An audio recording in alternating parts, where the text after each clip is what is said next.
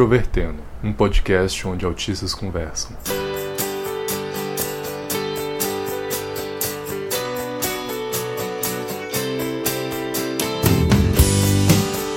Olá para você que está ouvindo o podcast Introvertendo, esta plataforma que reúne pessoas dentro do espectro autista em diferentes lugares do Brasil para contar suas histórias. Meu nome é Thiago Abreu, hoje eu estou colaborativamente com o pessoal da Liga dos Autistas para poder falar sobre a saga do diagnóstico. É, olá, meu nome é Érica, sou uma das integrantes da Liga, tenho 36 anos, fui diagnosticada aos 35 e é isso. É, meu nome é Michael, é, eu fui diagnosticado aos 14 e eu coleciono mais diagnósticos do que eu coleciono pokémons. Meu nome é Josiane, eu fui diagnosticada aos 22. E se você quiser acompanhar o Introvertendo, é só você encontrar a gente no nosso site, que é introvertendo.com.br, e nós também estamos nas redes sociais. Nós temos a nossa página no Facebook, que é facebook.com.br introvertendo. Temos também Twitter e Instagram, todos eles com o nick Introvertendo, é só buscar que você encontra. E também, se você quiser ouvir o nosso podcast, nós estamos em diferentes mídias. Nós estamos tanto em aplicativos como Spotify, iTunes, Google Podcast, Cashbox, Podcast Addict, enfim, de diferentes formas. Você também pode ouvir a gente no nosso site. E agora nós temos também uma versão específica e exclusiva do podcast sem músicas de fundo para quem tem sensibilidade auditiva. E essa versão você pode encontrar no nosso canal no YouTube, que é Introvertendo. Todas as sextas-feiras nós também lançamos vídeos lá falando de temas relacionados ao podcast ou temas que a gente não desenvolveu. E aí você pode encontrar a gente. Nós também estamos no PicPay, para quem quiser fazer doações, é só buscar por Introvertendo.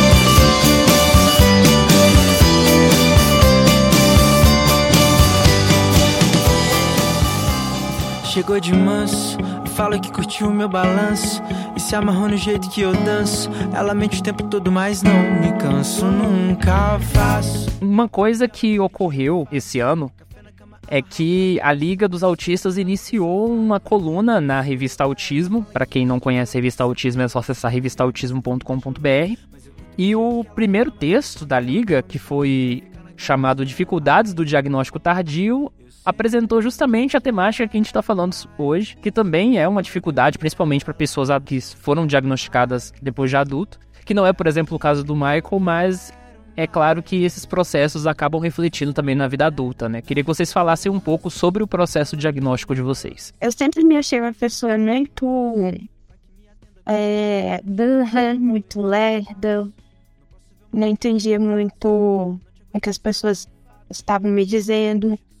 Teve épocas na, na escola que eu não sabia nem o que, que eu estava estudando, que me deu um. Não sei o que, que foi aquilo, e eu comecei a fingir que estava é, prestando atenção, que eu estava entendendo tudo, mas não sabia o que, que era.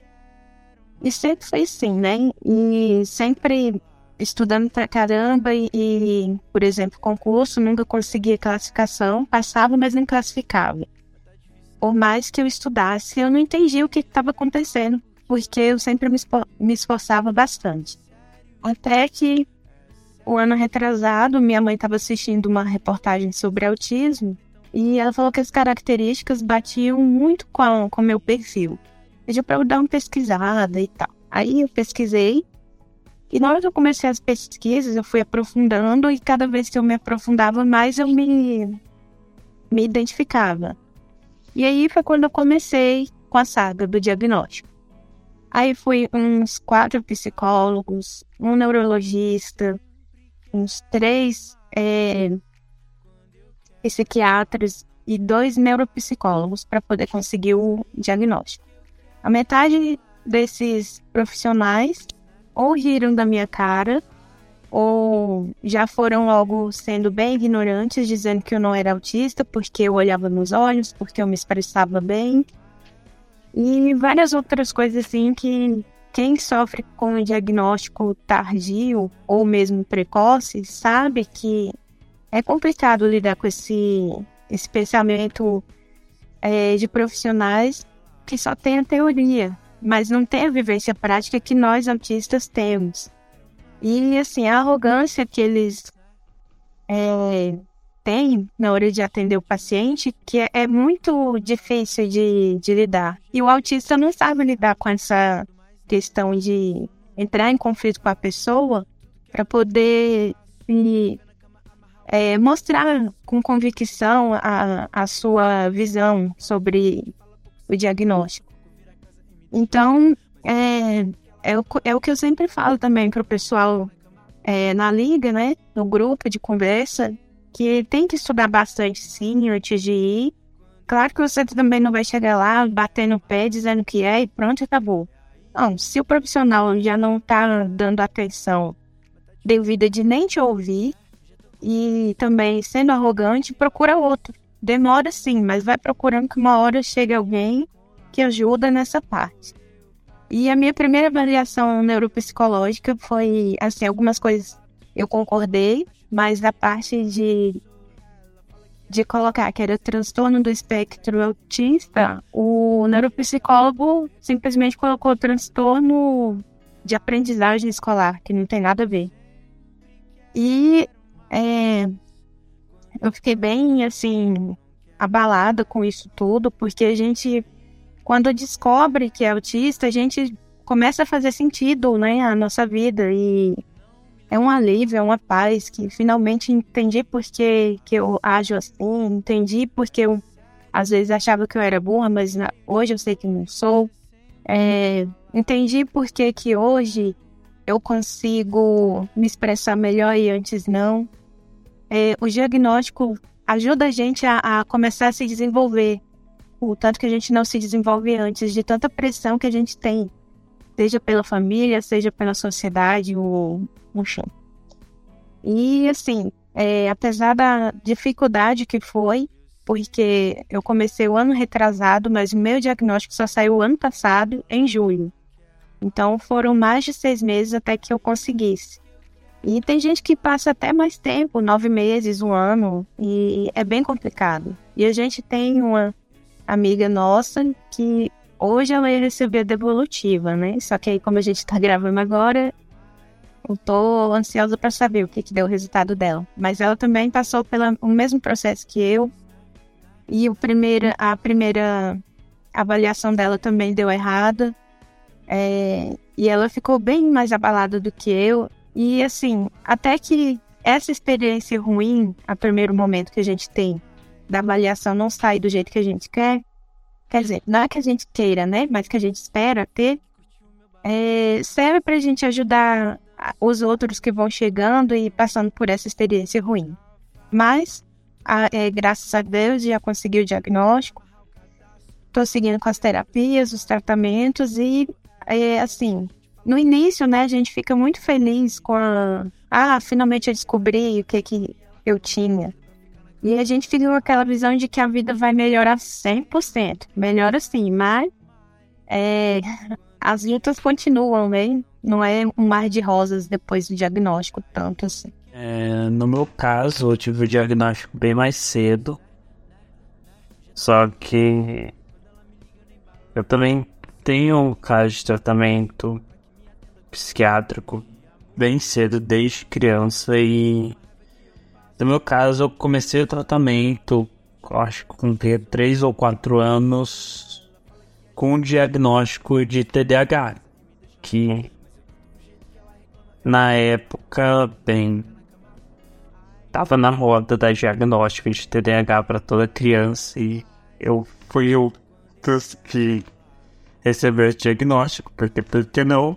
É, é criança e existe então a TDAH. Só foi com 14 anos que o mesmo, mesmo neuro, neuropediatra que me deu o diagnóstico de TDAH percebeu que.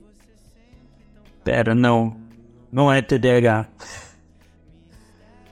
E é engraçado porque, no caso, eu tenho as características do autismo bem caricatas. Então, eu não sei, porque a minha memória é bem falha, então talvez elas fossem um pouco mais disfarçadas quando eu era criança, mas já na minha adolescência, quando eu fui, eu sou a imagem bem caricata de um autista, então quando eu fui, eu cheguei lá, eu ganhei o meu primeiro diagnóstico, assim, praticamente instantaneamente, tipo, meia hora. Tanto é que eu nunca tive muita confiança no meu primeiro diagnóstico, porque assim, eu me identificava como autista, realmente fazia sentido para mim diagnóstico. Só que eu não tinha confiança no diagnóstico. Eu não tinha já confiança no diagnóstico de TDAH. Eu sabia que, tipo, não tinha nada a ver com os sintomas que eu tinha. Eu não tinha TDAH. E especial porque o tratamento com medicação de TDAH sempre não funcionou bem comigo. E um motivo também pelo qual você desconfiava era porque o diagnóstico foi fechado muito rápido, né? Porque 30 minutos é. Ah, e depois. E depois aconteceu isso. Veio o diagnóstico pra Asperger foi fechado em 30 minutos. Tipo, eu fiquei meio cabresto, então. Também eu não segui com nenhum tratamento específico. Eu fechei o diagnóstico e beleza, segui a vida. E foi até eu entrar na faculdade com 18 anos, que daí eu novamente precisei de ajuda médica e daí eu aproveitei para fazer uma reavaliação desse diagnóstico. Que daí eu fui tive uma reavaliação um pouco mais séria e de novo eu fui praticamente avaliado na hora como Asher, porque é, não dá, eu sou. Eu bato praticamente todas as características. É bem implícito que eu. Assim, então, meu segundo diagnóstico pegou assim, bem rápido também. Porém, já foi um diagnóstico que eu senti um pouco mais de segurança, porque, bem, é o segundo médico que tava falando. E já foi no ambiente da faculdade, já foi com encaminhamento de uma psicóloga que tinha experiência com. que, que era a Tatiana, que trabalhava com a gente, que trabalhava com, a, com pessoas com Asher, então foi ela que fez encaminhamento para psiquiatra, então foi algo que já me deu um pouco mais de confiança no diagnóstico que tava certo mesmo. Depois disso começou o jubileu de diagnósticos, porque depois de quatro anos, eu. Depois de três anos, minto, eu voltei pra minha cidade natal. Fiquei. Eu tava com problemas médicos, então eu tava fazendo acompanhamento psicológico e ganhei outro diagnóstico de Asher de um médico. Eu me mudei pra pro litoral, eu moro no interior do Paraná, me mudei pro litoral. E eu aproveitei para passar em Curitiba para consultar com médicos de lá, com um psiquiatra de lá. E eu ganhei outro diagnóstico de Asperger. E quando eu voltei aqui para Arapongas, eu tava precisando de fazer um diagnóstico para fazer o receituário de uns remédios. E eu não consegui não mais dois diagnósticos, porque a minha psiquiatra agora aqui não estava com segurança, só ela dar o diagnóstico, ela queria um o diagnóstico a partir também de neurologista, também mais dois diagnósticos, então no decorrer de um ano foi rediagnosticado quatro vezes com Asperger. É, então, quando eu falo que eu realmente sou a figura caricata, é, dá pra ver que eu realmente estou do outro lado do espectro. É, eu, realmente eu sou aquela pessoa que você olha e você já diz que é autista, porque eu realmente tenho os, os estereótipos mais comuns, mais mais falados, o que no meu caso facilitou o diagnóstico. Então, o meu diagnóstico foi bem complicado, porque quando eu era criança, eu não ficava sem a minha mãe. E só de sair da presença dela, eu entrava em crises. E eu tinha muitas e muitas crises. E eu lembro que minha mãe falava, me aconselhava, porque eu era considerada uma criança muito inocente e vulnerável. Então minha mãe aconselhava, Josi, não conversa com estranhos. Tá, eu sigo regras, eu sigo muitas regras. E eu ia, iria pra escola. E algumas vezes, alguma amiga dela ia buscar uma outra criança e ela falava para me buscar. Só que eu não ia, porque minha mãe falava, Josi, não conversa com estranhos. Mesmo eu sabendo que era uma amiga dela, era uma pessoa estranha para mim. E depois a minha mãe brigava comigo, eu ficava muito confusa. Então essas questões de seguir regras, de eu ficar confusa com regras ambíguas, sempre foi muito evidente em mim. Aí na escola, durante o recreio, o intervalo, quando tinha muito barulho, muitas crianças soltavam as salas, eu desmaiava. E a minha mãe me levou no neurologista, me levou em variados médicos. Eu fiz muitos, muitos, muitos, muitos exames. E não foi identificado nada, nada no meu cérebro, nada, nada, nada. E ficou por isso mesmo, não receitou remédio, nada do tipo, nem acompanhamento psicológico, nada.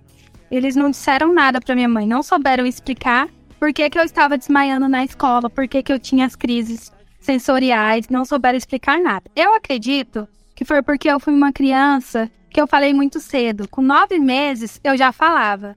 A minha dificuldade sempre foi motora. Eu usei duas botinhas ortopédicas porque eu andava muito nas pontas dos pés. Até hoje, quando eu estou feliz ou ansiosa, eu ando nas pontas dos pés. Especialmente quando eu estou feliz, eu pulo na cama com as pontas dos pés.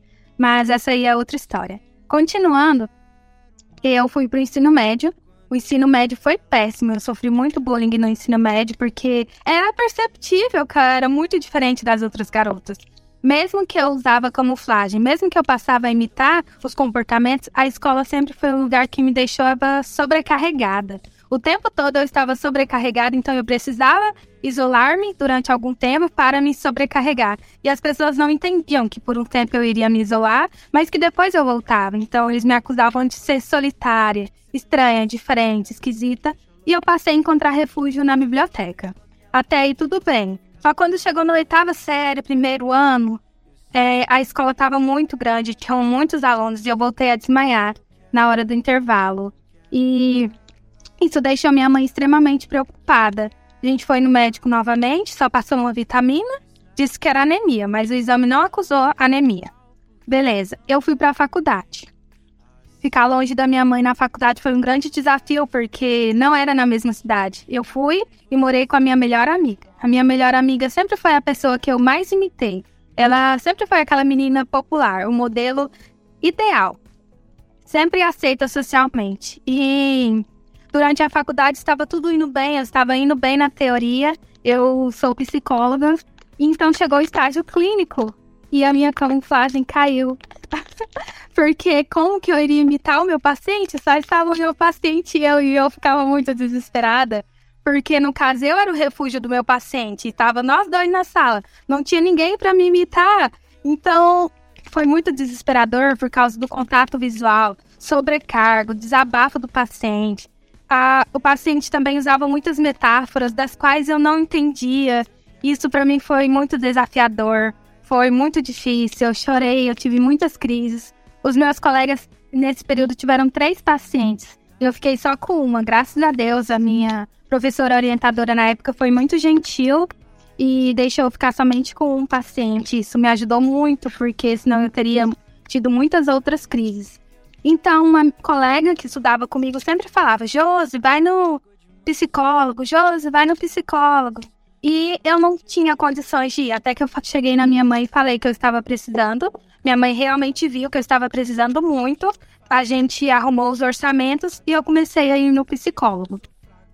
Logo, a minha psicóloga encaminhou para o psiquiatra. E o meu psiquiatra, ele é fantástico, ele é excelente. É, o filho dele também é autista, então ele é especialista no assunto e eu acho que desde o primeiro momento, quando ele me viu, ele deve ter percebido. E foi mágico, foi muito bom, foi fantástico estar com meu psiquiatra, com a minha psicóloga. Acredito que eles devem ter trabalhado juntos. Hoje, a minha medicação é mínima, eu uso 50 miligramas de Zoloft. Em novembro, o meu psiquiatra disse que vai retirar a medicação e que eu vou continuar com a terapia com a psicóloga por causa do treinamento de habilidades sociais e também por causa do apoio que eu preciso. E é isso, eu estou muito feliz porque agora que eu saí do armário do autismo, eu não uso tanto a camuflagem. eu uso a camuflagem quando eu estou com pessoas desconhecidas, mas em geral, quando eu estou com meus amigos, com a minha família, eu estou sendo eu mesma e eu sou muito comunicativa porque durante as minhas camuflagens, por causa da inabilidade social, eu fingia ser tímida porque tudo que eu falava era considerado estranho, grosseiro, rude, inadequado pelas pessoas. Então agora, como as pessoas sabem que eu sou autista, eles até aceitam o meu jeito estranho de ser. E isso é muito acolhedor para mim. Só uma dúvida que eu tive quando você falou. Nesse processo que você foi encaminhada para o psiquiatra, foi um quanto tempo, mais ou menos, até fechar o diagnóstico? Ah, olha, eu acredito que foi uns quatro meses no máximo. Foi bem rápido, viu? Foi muito rápido. Ah, sim. Eu vou contar a minha, minha história aqui. Na verdade, eu acho que eu já contei lá no episódio 1, mas o episódio 1 ele tem um áudio tão ruim que eu tenho certeza que muita gente já desistiu de ouvir. o meu diagnóstico também envolveu um longo processo, um processo do qual que é até bastante curioso, porque até os 17 anos a palavra autismo não fazia parte do meu vocabulário. Eu nem sabia direito o que era autismo, eu tinha na verdade uma visão bem estereotipada sobre autismo, eu pensava autismo como algo próximo, por exemplo, da síndrome de Down. Então, meu desconhecimento era total.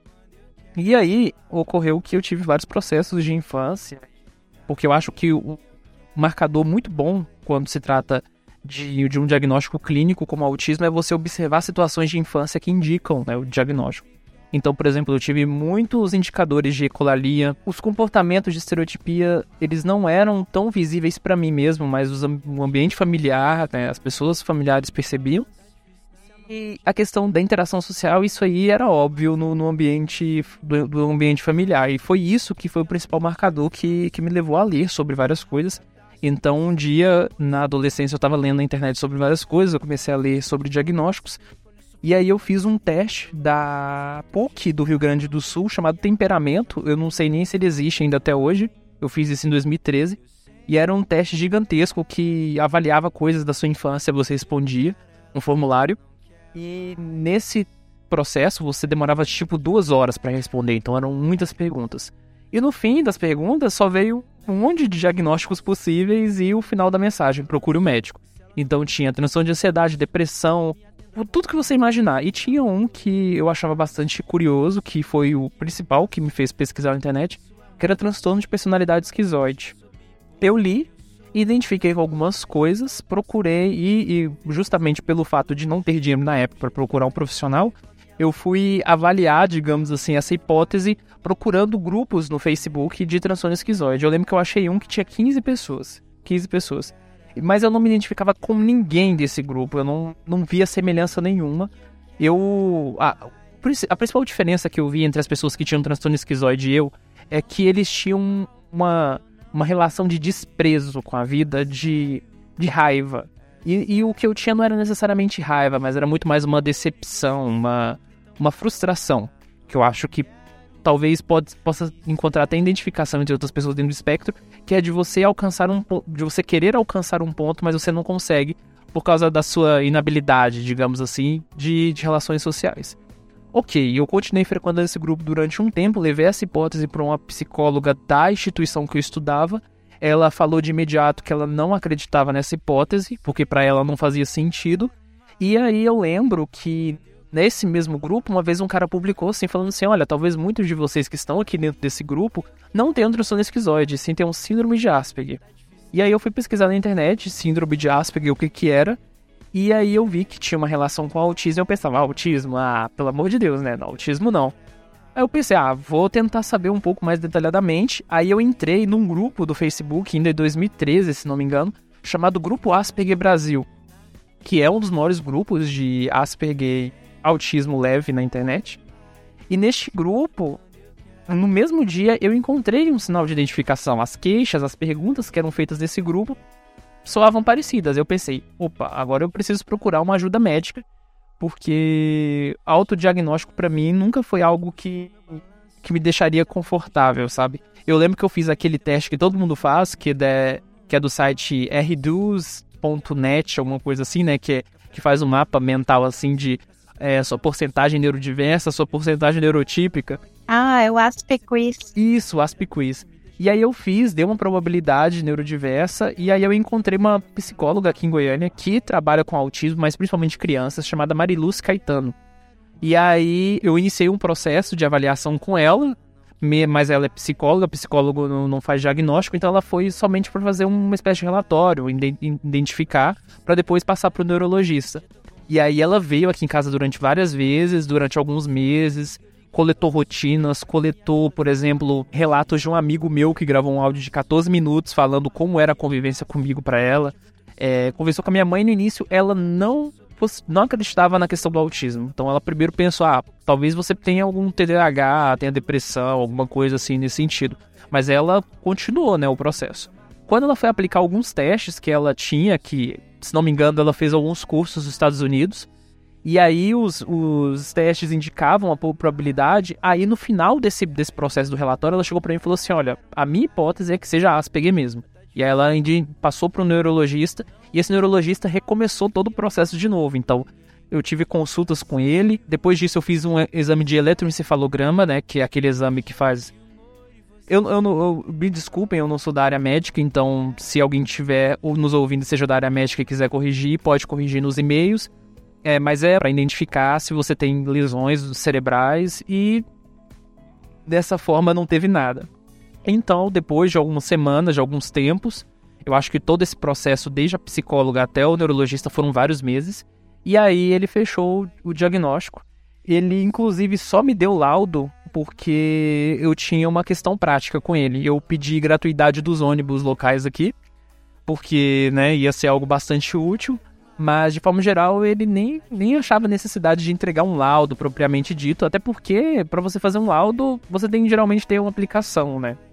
Mas aí, depois que esse diagnóstico foi fechado, eu continuei frequentando a comunidade do autismo, entrei na UFG, conheci o Michael nessa época, a gente frequentava o grupo Asperger, e a psiquiatra que me atendia, e se não me engano atendia o Michael também uma época, ela chegou para mim e falou assim: Olha, eu tô com sérias dúvidas do seu diagnóstico, porque eu não acho que você seja autista. E aí ela levantou essa hipótese e falou de uma forma bastante gentil, e eu não fiquei chateado por isso, assim, porque eu entendia um diagnóstico clínico, né? Então Muitas das vezes você precisa testar essa hipótese várias vezes para você ter uma fiabilidade muito maior. E aí ela fez o processo todo de novo e depois ela falou: "É, você é Asperger mesmo". E aí isso até me gerou muito mais segurança, porque quando a gente lançou o Introvertendo, eu já tinha esses dois diagnósticos, né, de diferentes profissionais médicos. Aí eu falei, ó, eu sou autista mesmo e tô falando na internet com, com segurança, de certa forma. Mas eu acho muito, muito curioso é que aqui a gente tem diferentes casos, né? Tem um caso, por exemplo, da Érica que fez uma leitura até chegar né, a, aos profissionais, como é o meu caso, por exemplo, que você já tem, digamos assim, a sua hipótese pessoal, né? Você tem, por exemplo, o caso do Michael, que apesar de ter sido um diagnóstico, entre aspas, rápido, né, que foi 30 minutos, mas já vinha de um processo de tratamento de muitos anos. E tem um caso da Josiane que, pelo menos a princípio, assim, dessa conversa que a gente está tendo, tinha características muito claras desde a infância. E aí eu queria perguntar para vocês especificamente sobre critérios de diagnóstico. Para vocês, qual que, assim, da, da, percepção de vocês como pacientes, né, pacientes, é, usando os termos médicos mesmo assim, para vocês, qual que é o prazo ideal de uma pessoa, de um processo de, de, avaliação tão complexo que é a questão do autismo, qual que é o prazo que vocês falam, olha, esse prazo é bom, esse diagnóstico é confiável? Assim, eu não ligo muito para a questão de prazo. Se a pessoa é especialista, então ela já tem um, um certo grau de conhecimento, né? E assim, para o diagnóstico, o que eu acho mais importante não é nem o prazo. É o profissional ter empatia com o paciente. É ele ter um atendimento humanizado, o que eu não tive na maior parte da, das vezes que eu procurei um especialista. E isso me fazia ficar muito mais angustiada. Porque, assim, o autismo masculino é diferente do feminino. Até porque está é, tá se tratando de gêneros. Então, vai ser diferente, sim, em alguns aspectos. Outros, nós somos bem parecidos. Então, é, os profissionais também precisam se atualizar. Não são todos, né? Mas a maioria e precisam ouvir os pacientes, independente se é para, no caso que a gente está falando aqui de, do diagnóstico de autismo, mas independente de diagnóstico para autismo ou não, um profissional ele tem que saber é, como se portar frente ao paciente e às outras pessoas. Não é com arrogância que se demonstra conhecimento. E assim, é o que a maioria do pessoal da liga, é, no que a gente conversa no dia a dia, sofrem. Profissional desatualizado, profissional mal educado e arrogante. Então, se a gente já acha um profissional que, que sabe ouvir a gente, então já está meio caminho andado. E, e prazo para mim assim nunca foi muito importante. Mas se for mais rápido ainda, para mim tá ótimo. Quando eu consegui com é, o psiquiatra especialista, é, foi na primeira consulta. Na segunda, eu levei minha mãe e ele fez um questionário com a minha mãe. Acho que é, foi bem rápido. Talvez tenha sido o caso do Michael, né? Com 30 minutos do diagnóstico. E no, conforme ele foi fazendo as perguntas, eu vi que eu estava mesmo certa daquilo que eu estava é, buscando. E, e aí só foi confirmado mesmo, né, com a avaliação neuropsicológica. Então é isso, é achar um profissional que queira te ouvir e saiba te ouvir, te dê um, um tratamento humanizado, porque isso é básico para qualquer é, serviço prestado, e que a, a, pessoa se atualize, né? Não fique só na, na teoria ali. Ele, é, no caso do autismo, a gente tem a prática, eles têm a teoria. E mesmo assim, a teoria às vezes dá uma falhadinha, né? Então, acho que é, saber ouvir, ter empatia é o, o primeiro passo para conseguir o diagnóstico. Eu acredito que deve ser um diagnóstico muito profissional que a pessoa autista deve passar pelo psiquiatra, pelo neurologista, porque o diagnóstico, de qualquer forma ou não, rotula a gente.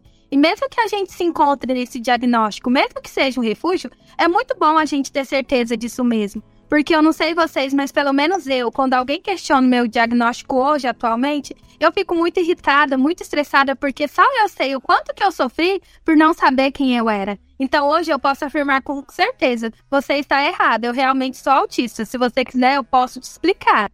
Porque eu acho que hoje eu tenho essa certeza porque eu passei por essa equipe. E eu acho que isso é muito importante. Não quanto em relação ao prazo, demorado ou curto prazo, mas acredito que o importante é passar por equipe de profissionais e especialistas, porque existem muitos profissionais que acham que sabem de tudo e na verdade não sabem de nada. Eu acho que isso que aconteceu com você, Thiago, seria um caso ideal, digamos assim, de você ter um médico que não apenas formule a hipótese, mas vai e teste ela para ver se é realmente isso, porque no caso eu tive problema de confiar no meu próprio diagnóstico, mesmo eu tendo praticamente certeza que eu era autista, porque simplesmente o médico teve certeza demais no diagnóstico e tipo. Quem conhece sabe, eu eu sou cientista meio das, da área das exatas e da ciência da Terra. Tipo, não é assim que as coisas funcionam. Você formula uma hipótese e você tem que testar para ela ver se ela tá errada. Então, assim, seria bom se o médico verificasse mesmo se é isso mesmo para dar certeza pro paciente. Tipo, não é ele achar que você tem, é ele verificar se você tem que é o que aconteceu com você.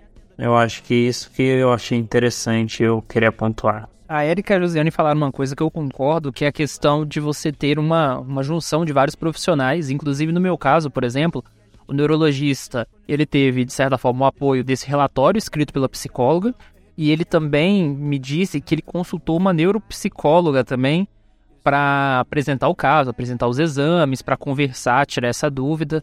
Então, é, vários, vários profissionais envolvidos também têm essa, essa forma de testar né, o conteúdo. É, o ideal é se você está trabalhando pelo menos com um médico e um psicólogo. Eu quero mais. Tá difícil, né?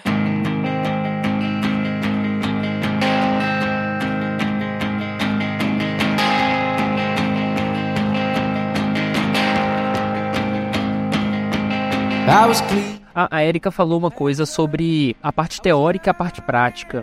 Às vezes eu acho que não é necessariamente a parte teórica que falha, mas assim, é o profissional que talvez não não, não se atende de uma forma é, mais séria às diferenças dos novos estudos, né? Porque como eu falei uma vez, eu não lembro qual episódio, se foi no material em vídeo do, do, do Introvertendo, o, o, o, autismo é uma área muito nova, muito incipiente, se a gente pensar em termos de síndrome de Asperger, entrou no, no DSM-4 em 1994, então aquilo que a gente estabelece como um fato, digamos assim, né, entre aspas, um fato, em 2019 pode estar completamente superado ano que vem. Então é, é um negócio muito complicado. Mas aí eu queria perguntar para principalmente para Érica e para Josiane, e aí isso é um tema polêmico, então provavelmente vai ter gente que vai concordar, discordar, mas aqui é para a gente mesmo estabelecer esse debate, eu acho legal. Para vocês que são mulheres autistas, vocês acham que tem alguma questão de gênero na, na incidência de, de diagnósticos? Sim, com certeza. É, tanto que a gente vê as estatísticas, né, estão mudando. E antes eram quatro homens para uma mulher, e agora já está se falando de um e meio para uma mulher. É, é, justamente por essa questão de a mulher copiar muito o comportamento, as ações das pessoas. E eu costumo dizer também que a mulher é criada para ficar dentro de casa, é, para aprender a ser uma dona de casa, uma boa esposa. Claro que está mudando isso também. Mas ainda hoje tem essa visão, né? Que a mulher tem que ser mil e uma utilidades. então, meio que dá uma atrapalhada, porque como a gente copia comportamento, a gente passa invisível na maioria das vezes. Se não for um, um autismo assim bem escancarado, a gente vai levando. Tanto que eu fui diagnosticada com 35. A mãe do Vitor Mendonça, Selma Sueli, é uns 52, se eu não estou enganada. Olha o tanto de a diferença, né, de idade para quando se vai descobrir. É ela, inclusive, é complicado. é jornalista, né? Então eu uhum. entendo um pouco o lado dela, assim, do ponto de vista de, de você usar a técnica jornalística também nas socializações. Uhum. E ela é bem comunicativa também, né? Sim, sim, bastante. Mas assim, você falou sobre essa questão do estudo de um para de um e-mail. E, se não me engano, há umas controvérsias com relação a isso, porque, digamos assim, qual estudo que fala exatamente a questão do e-mail? Porque eu já ouvi falar sobre isso, mas eu nunca fui atrás exatamente desse caso do e-mail. É assim, eu li, mas eu não lembro. Essas questões de onde foi a fonte? Nunca me pergunta porque eu não lembro. Mas assim, a pessoa que me passou é, foi até a Adriana, mãe da Amanda Pascoal, então eu confio bastante no que elas me enviam para ler. E assim, eu não me atenho muito onde é que foi. Eu, eu leio e, e, pronto, e depois eu esqueço. Mas eu vou tentar descobrir e depois eu te passo a fonte. Nota do editor. Logo após a gravação do episódio, eu fui atrás do artigo para poder saber do que se tratava. E o artigo original ele está linkado no site do Introvertendo, então você pode acessar e ler e tirar suas conclusões por si mesmo. Mas do que eu entendi, na verdade, a, essa abordagem de que, por exemplo, o 4 para 1 seja um mito não é verdadeira. Na verdade, os dados que falam sobre 4 para 1 eles são muito bem estruturados, eles inclusive levam em conta a subnotificação de mulheres autistas, mas isso eu vou falar em seguida. E eu quero falar o seguinte: esse artigo é da Judith Gold, desculpem pelo inglês ruim, mas ela é uma pesquisadora muito importante na área de autismo, inclusive ela trabalhou na mesma instituição da Lorne Wing, né, que, enfim, é uma pessoa que dispensa apresentações. E esse artigo dela é do ano de 2011 e trabalha sobre a questão de autismo em mulheres. E ela cita nesse artigo um compilado de estudos estatísticos com relação à predominância de autistas nos Estados Unidos, até onde eu consigo me lembrar, e são cerca de 38 estudos, se não me falha a memória. E aí, na argumentação do artigo dela, ela fala o seguinte: olha, os dados estatísticos com relação a autistas, eles são muito variáveis. São tão variáveis que nesses 38 estudos nós temos desde um estudo que fala que é a proporção entre homens e mulheres é de 1,5, quanto outro que fala que é 17 para 1. Então, assim, ela diz que uma estatística em quase 40 apontam 1,5 para 1, o que aponta a maior disparidade é de 17 para 1. Então, ela não afirma necessariamente que a proporção mais aceitável hoje em dia seja de 1,5 para 1. Isso não é verdade.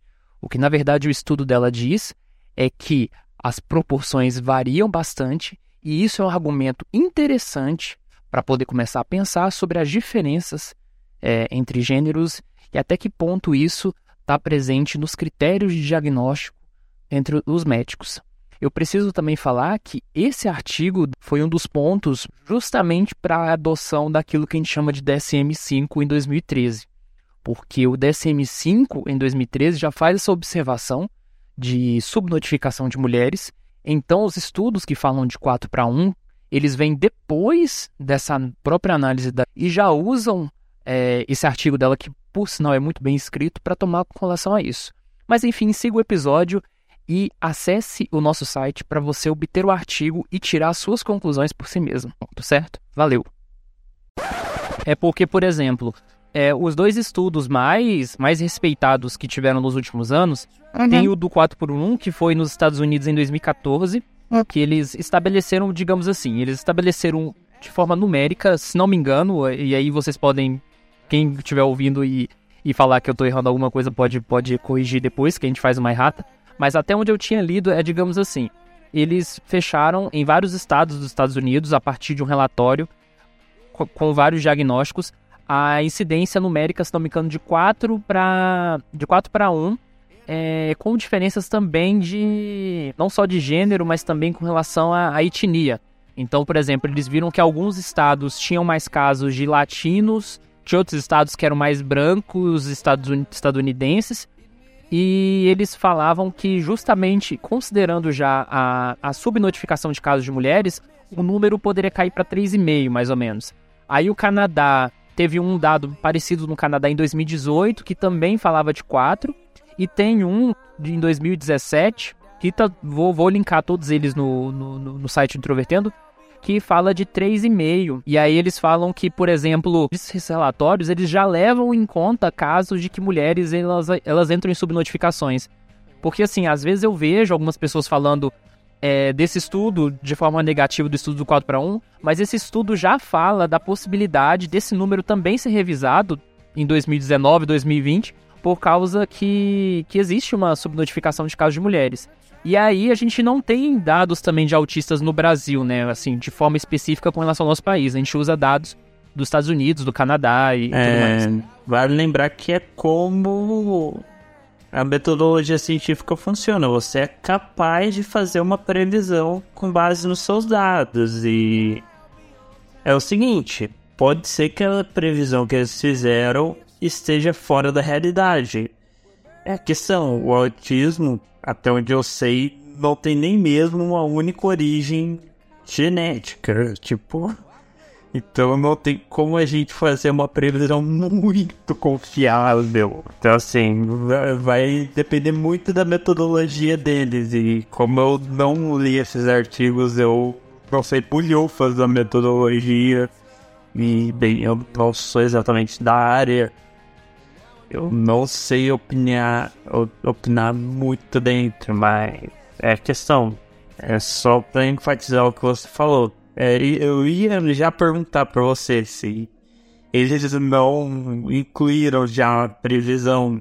Então, e outra coisa que eu vi nesses artigos é que assim, eles focam nos casos de crianças. Então, assim, é, de certa forma, eles já apresentam o número dos diagnósticos mais recentes, porque agora a gente está tendo um boom de diagnósticos, né, muitos diagnósticos mais precoces, que é diferente da nossa realidade. Por exemplo, o Michael mais recente foi 14. É, mais recente não, mais precoce, aos 14. Então, de certa forma, eu acho que, que esses números podem acabar mudando também, até porque se, se a gente pegar os estudos dos últimos 10 anos, houve um aumento também da, da proporção de autistas em relação à população em geral, né? É, o número desse, do CDC, que é esse estudo de 2014, né, que fala de 4 para 1, fala que o autismo ele tá em uma, em uma a cada 59 crianças, que antigamente o número era de 1 a cada 68. Então, de certa forma, pode ser que daqui a 3 anos a gente muda bastante como eu não sou tão inteirado da cultura dos Estados Unidos e eu olho assim para a cultura brasileira, para o contexto que a gente vive brasileiro e como jornalista, ou seja, não como um cientista, eu tenho a impressão de que é muito mais difícil, pelo menos assim do que eu percebo dos casos, das coisas que eu leio, que é muito mais difícil diagnosticar mulheres do que do que homens, né? Sim. É pela questão, né? A gente tá sempre copiando imitando. Então, por isso que tá, é, tem essa dificuldade. E é como você falou, da questão de ser subdia subdiagnosticados. Eu, por exemplo, é, só fui diagnosticada com depressão até uma certa idade. E agora, com a saga do diagnóstico, é, eu tinha uma leve suspeita de TDAH. Então, é, tenho TDAH, tenho TAG e tenho depressão.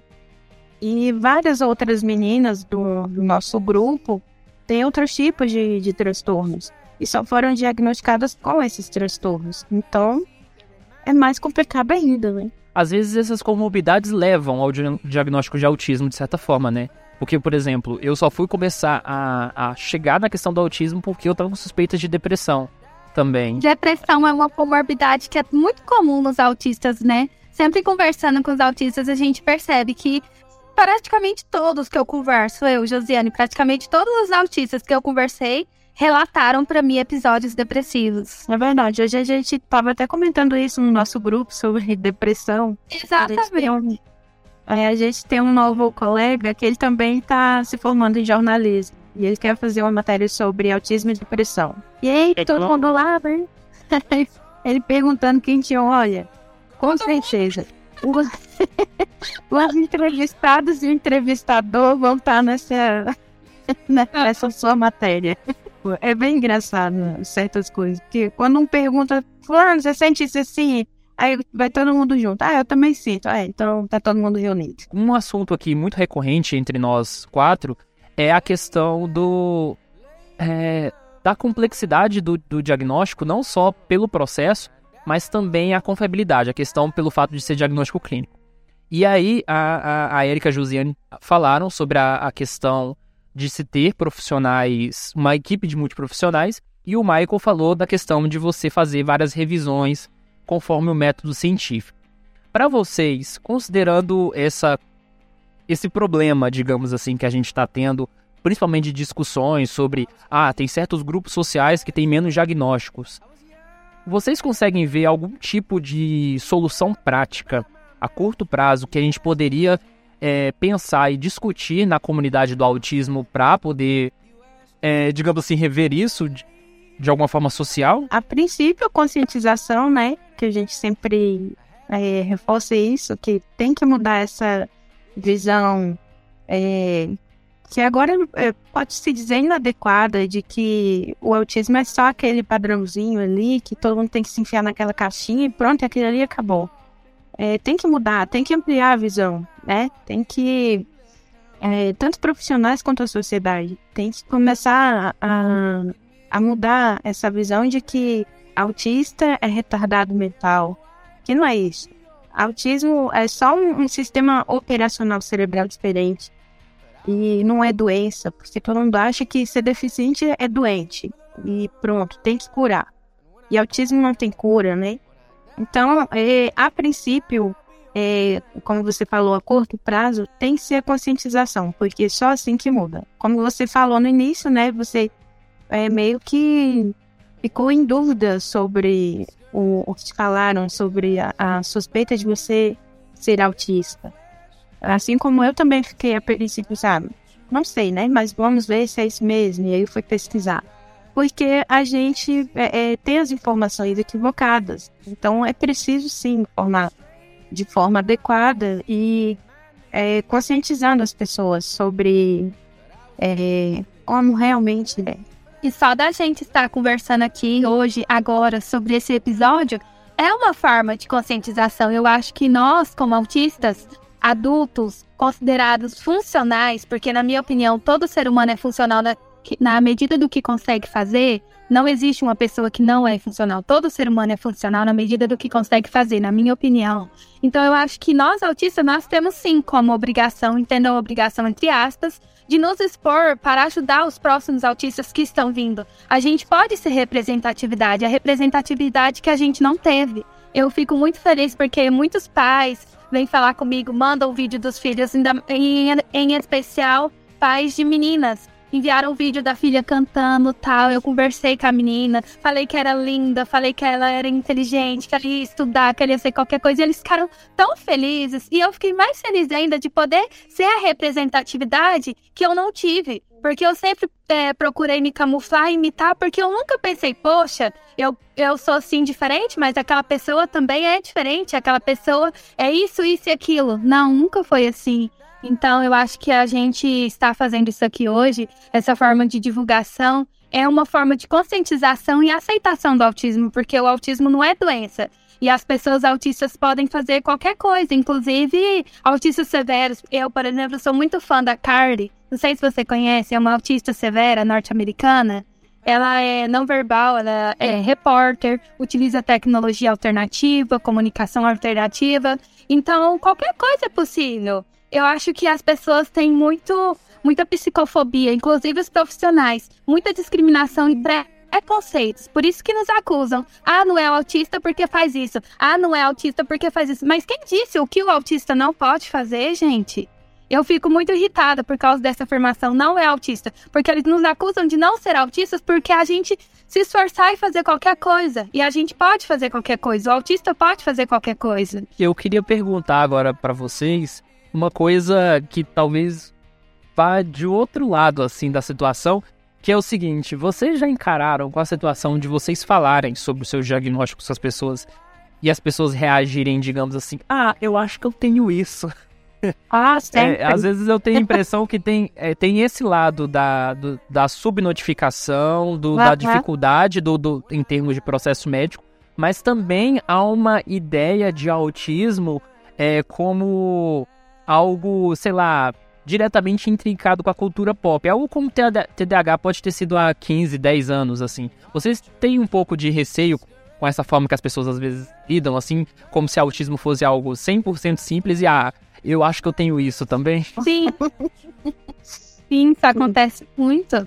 Quando eu contei pra avó do meu namorado, explicando pra ela a minha forma de ser, porque a avó do meu namorado sai muito, ela vai em forró, e, e na cabeça dela, né? Eu sou uma pessoa jovem, eu não gosto de festa, não gosto de barulho. E aí ela ficava implicando, mas minha filha, eu saio mais que você. Aí eu fui explicar para ela que eu gosto de sair, que eu sou feliz e que eu achava muito bom quando ela saía, porque aí eu ficava sozinha e que ficar sozinha é ótimo. E aí eu contei para ela do autismo, sabe? Da dificuldade de comunicação. E quando eu falei da inabilidade social, ela olhou para mim e falou assim: "Minha filha, eu acho que eu tenho isso". Porque quando eu estou em grupo, eu fico com vergonha de falar. Eu só baixei minha cabeça assim, eu falei, nossa, você não tem noção do que você está pensando. Eu respirei, expliquei para ela todo o complexo do autismo, quanto é difícil ser autista. E, e aí ela compreendeu um pouco melhor. Mas às vezes ela ainda fala, minha filha, eu acho que eu tenho aquilo, porque quando eu tô com as minhas amigas, Aí elas estão conversando sobre tal assunto e eu fico com vergonha de falar. Ai, meu Deus do céu.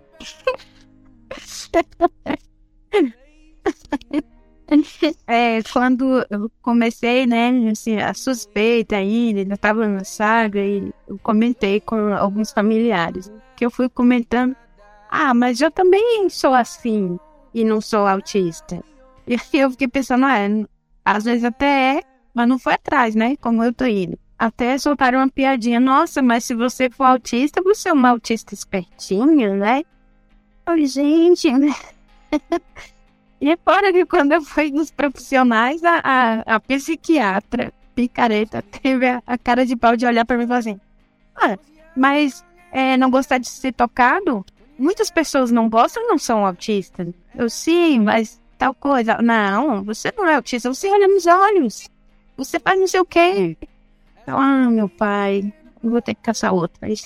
Tá bom, eu caçar outra. Essa que é a minha crítica em relação aos profissionais. Eles deveriam investigar, falar, ok, ela tá falando que ela é autista, vou investigar. Como que é para você olhar nos olhos? Te incomoda? Qual é o seu método? Porque eu olho nos olhos, mas depois de uns 5 segundos, 4 segundos, eu desvio, porque eu me sinto muito sobrecarregada. Até aprendi essa dica com a Kira. E aí eu desvio, recarrego e olho de novo. Como que vocês fazem? Bom, assim, para mim até que não é muito difícil não, né?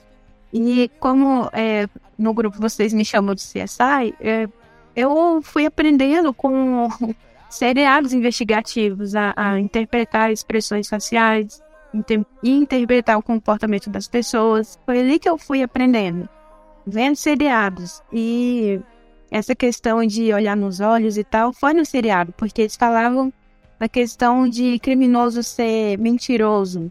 E aí foi explicando, olha, ele olha para a orelha, para o nariz, não sei o que, então posso fazer isso também, as pessoas não vão olhar para mim diretamente. Então às vezes eu faço isso, mas hoje tá, tá se tornando mais fácil olhar nos olhos. Mas é como você falou, depois de 5, 6 segundos eu dou uma desviada porque começa a me incomodar muito ficar olhando para a pessoa, porque como o meu instinto é, principal é rir, então se eu começar a olhar para a cara da pessoa, eu vou achar ela tão engraçada que eu tenho que rir. E aí a pessoa vai achar, sei lá, né? e aí, aí eu vou rir e a pessoa vai ficar sem graça, né? Porque não sabe nem o que, que eu tô fazendo. E, e, às vezes eu fico assim, muito é, assim, sem graça também, porque tem situações que não é para rir. E eu vejo a parte engraçada daquilo e eu tenho que rir. E aí é isso, não é? Eu só não olho. Simples, eu só não olho. O Mike é bem simples, né? Não olha, Mike. Não, eu, eu, eu, eu realmente não consigo. É, é algo que, para mim mesmo, com pessoas que eu, tô, eu tenho muita confiança, sou muito aproximado, eu não consigo ficar olhando no olho mesmo por períodos curtos de tempo. É algo que, quando eu era criança, minha mãe forçava a fazer isso e. Nossa, é realmente algo que eu não gosto.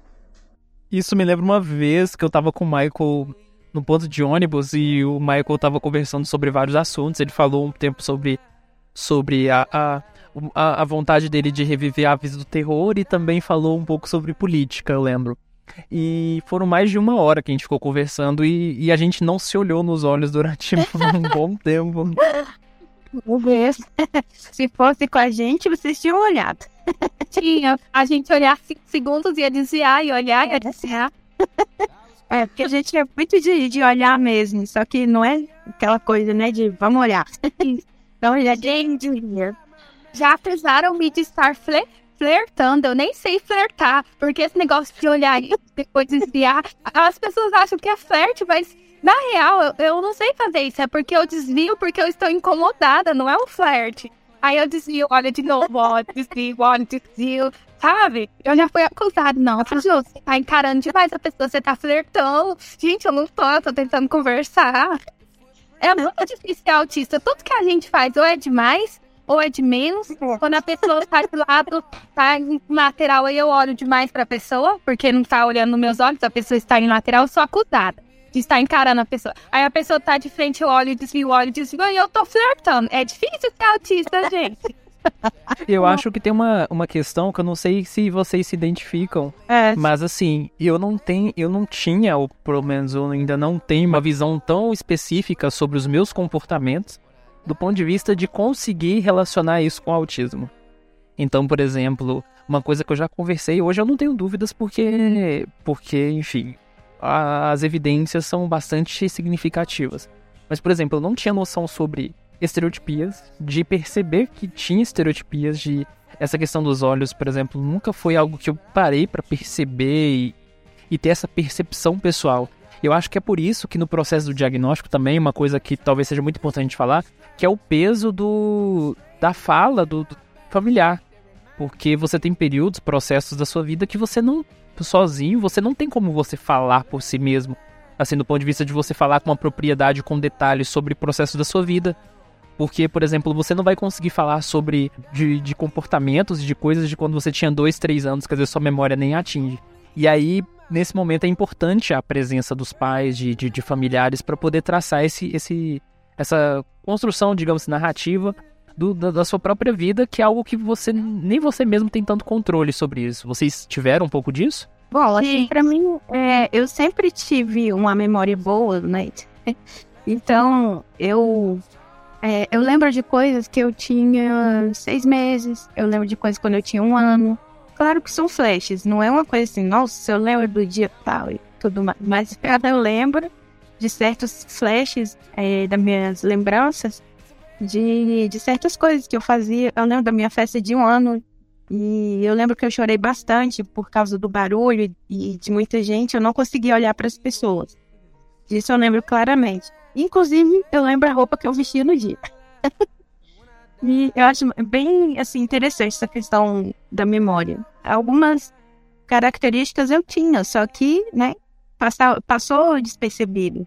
Foi a questão de andar na ponta dos pés, sensorial do pescoço eu tenho até hoje, que eu odeio qualquer coisa que encoste no meu pescoço. Minha mãe comprava aquelas camisetas é, de gola padrão redonda, detesto. Não gosto de roupa com manga sempre regata, porque ou eu tô com muito frio ou com muito calor. Mas muito frio tem que estar tá quase nevando. É, é, deixa eu ver o que mais. É, eu chorava demais. Não, é, chegava assim, convites para ir para festa de aniversário, eu ficava empolgada. Quando chegava na festa, eu começava a chorar, porque tinha muita gente, pessoas estranhas. E aí eu entrava em crise, só que achavam que eu era uma criança tímida e chorona. E se a pessoa, mesmo que fosse pessoas assim, que eu convivesse no dia a dia, e a, a festa fosse na casa dela, inclusive aconteceu uma vez que era na casa da vizinha, diferente a, mim, a minha casa. E ela me ofereceu tudo que tinha na festa, eu não queria nada, eu só chorava, queria ir para casa. Meu irmão me levou para casa, quando eu cheguei em casa eu queria comer o que me ofereceram. então foi assim, é, bem complicado certas coisas, né? Então passa despercebido, porque ou a gente é taxado de tímido, ou de chorão, ou mimado, e, e isso é o que dificulta também, né? Ainda mais se é uma criança menina, né? Porque a criança menina, quando se isola, é porque é tímida. Agora, já o é. garoto não está brincando com outros garotos, né? E se isola aí, tem alguma coisa errada. E também a forma de manifestar o autismo, porque o menino tem a tendência de ser mais agressivo, explosivo. E a gente tem a, e a gente, mulher, tem a tendência de se isolar no canto. Eu chamo de lugar seguro, refúgio, tenho isso até hoje comigo. E Michael, no seu caso, que você foi diagnosticado mais cedo, é, o discurso familiar digamos assim, foi um peso importante no diagnóstico? No meu caso, não, porque, como eu falei, se teve alguma coisa na minha infância que deu. que deu. ou eu não tinha marcas de, de estereótipo que davam. que dava evidência que eu tinha autismo quando eu era mais novo ou se eu tinha, minha família simplesmente não não percebeu elas, porque eles simplesmente não perceberam nada diferente entre eu e uma criança normal. E bem, como eu não tenho as memórias, tipo, de nada de antes dos meus oito anos, eu também não posso dizer. Então, assim, no caso, no meu caso foi até o contrário. Realmente, já no meu caso, a minha família não ajudou no meu diagnóstico, porque especialmente não tinha nenhuma informação sobre que pudesse dar, que pudesse ajudar, que pudesse ser útil nesse sentido. Por fim, para quem está ouvindo o nosso episódio e provavelmente talvez possa estar dentro de um processo de diagnóstico, né, de avaliação, eu queria que vocês falassem o que, algo que vocês acham que, sejam que seja relevante ser dito para esse, esse tipo de pessoa que está passando por esse processo de hipótese, de avaliação, de diagnóstico. A princípio, é, a primeira coisa a se fazer é, se suspeitou, dar uma pesquisada, ver se se identifica mesmo. Ah, é, se identificou, vai atrás do profissional. Se o profissional não está te atendendo bem, procura outro, porque o processo é desgastante em si e ficar meio que discutindo com o profissional não adianta. E manter a calma, não é ficar estressado, ansioso demais, porque lógico que vai ficar estressado, ansioso, angustiado, mas não é tentar levar isso de uma forma mais leve, porque não vai adiantar, né, se estressar demais, ficar ansioso demais. E, e, isso acaba, né, deixando a gente muito mal durante essa saga toda do diagnóstico. Então, é, tentar levar ao máximo com mais leveza e tranquilidade que dá tudo certo. Sem desespero. Bom, a minha sugestão é que durante a saga do diagnóstico, como a Erika sempre falou, é muito complicado, é difícil, traz sofrimento. Então é importante se manter em psicoterapia para ter o apoio do seu psicólogo. E além disso, ir em profissionais que realizam diagnóstico, profissionais especialistas em TA. Eu tive a sorte e o privilégio, na verdade, é um privilégio, porque o meu psiquiatra, além de ser especialista em TA, possui filho autista e além disso, ele contou-me que teve um professor que deu aula para ele na faculdade, o professor autista, e hoje esse professor é psiquiatra.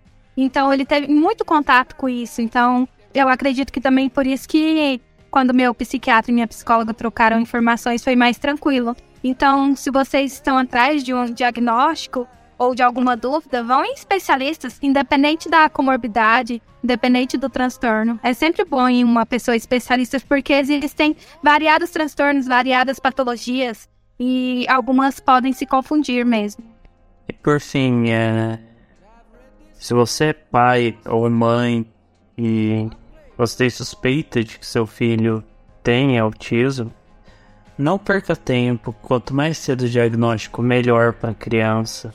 Aliás, facilita muito para a vida da pessoa, ela sabendo lidar com o que ela tem. E, velho, para você também. Então, se por acaso você chegou aqui e você está ouvindo isso, é, não é bom. E se vocês são pais de autistas, incentivem os seus filhos. Algo, a minha mãe também foi a minha primeira professora, que foi o outro privilégio que eu tive. E ela sempre incentivou-me desde pequena. Quando ela percebeu a minha dificuldade social, ela abriu conta no mercadinho da esquina de casa. Ela ia até metade e eu tinha que ir sozinha. E como recompensa, eu poderia comprar o que eu quisesse no mercado, desde que eu fosse sozinha, falasse bom dia para atendente, comprasse e assinasse. E ela sempre falava, Rose, você consegue, pode ir sozinha, apresentação de trabalho, tudo, qualquer coisa. Ela sempre falou, você consegue, pode ir sozinha. Então, se o seu filho é autista, você percebe a vulnerabilidade dele, se você percebe a inocência que é a cegueira social, incentive o seu filho. Nunca diga que ele é incapaz ou proteja demais, porque um dia o seu filho ficará sem você. Então, incentive. Acredite nele. Porque, especialmente eu, tudo que eu sou hoje é por causa da minha mãe, porque ela sempre acreditou em mim. E hoje mesmo eu estou sozinha, eu estou na minha pós-graduação em um hotel, estou dividindo um quarto com duas colegas que eu não conhecia, é, uma eu conheci hoje, então são pessoas estranhas. E eu estou aqui no quarto, elas foram pro shopping, eu não quis sair. E eu consegui, e eu vou voltar sozinha. E a minha mãe até chorou na rodoviária, porque ela ficou muito emocionada por eu estar vindo sozinha, indo sozinha. E isso só é possível porque ela acreditou em mim. E se eu percebi que ela acreditou, eu tentei. E eu consegui. E então é isso. Acreditem nos seus filhos. When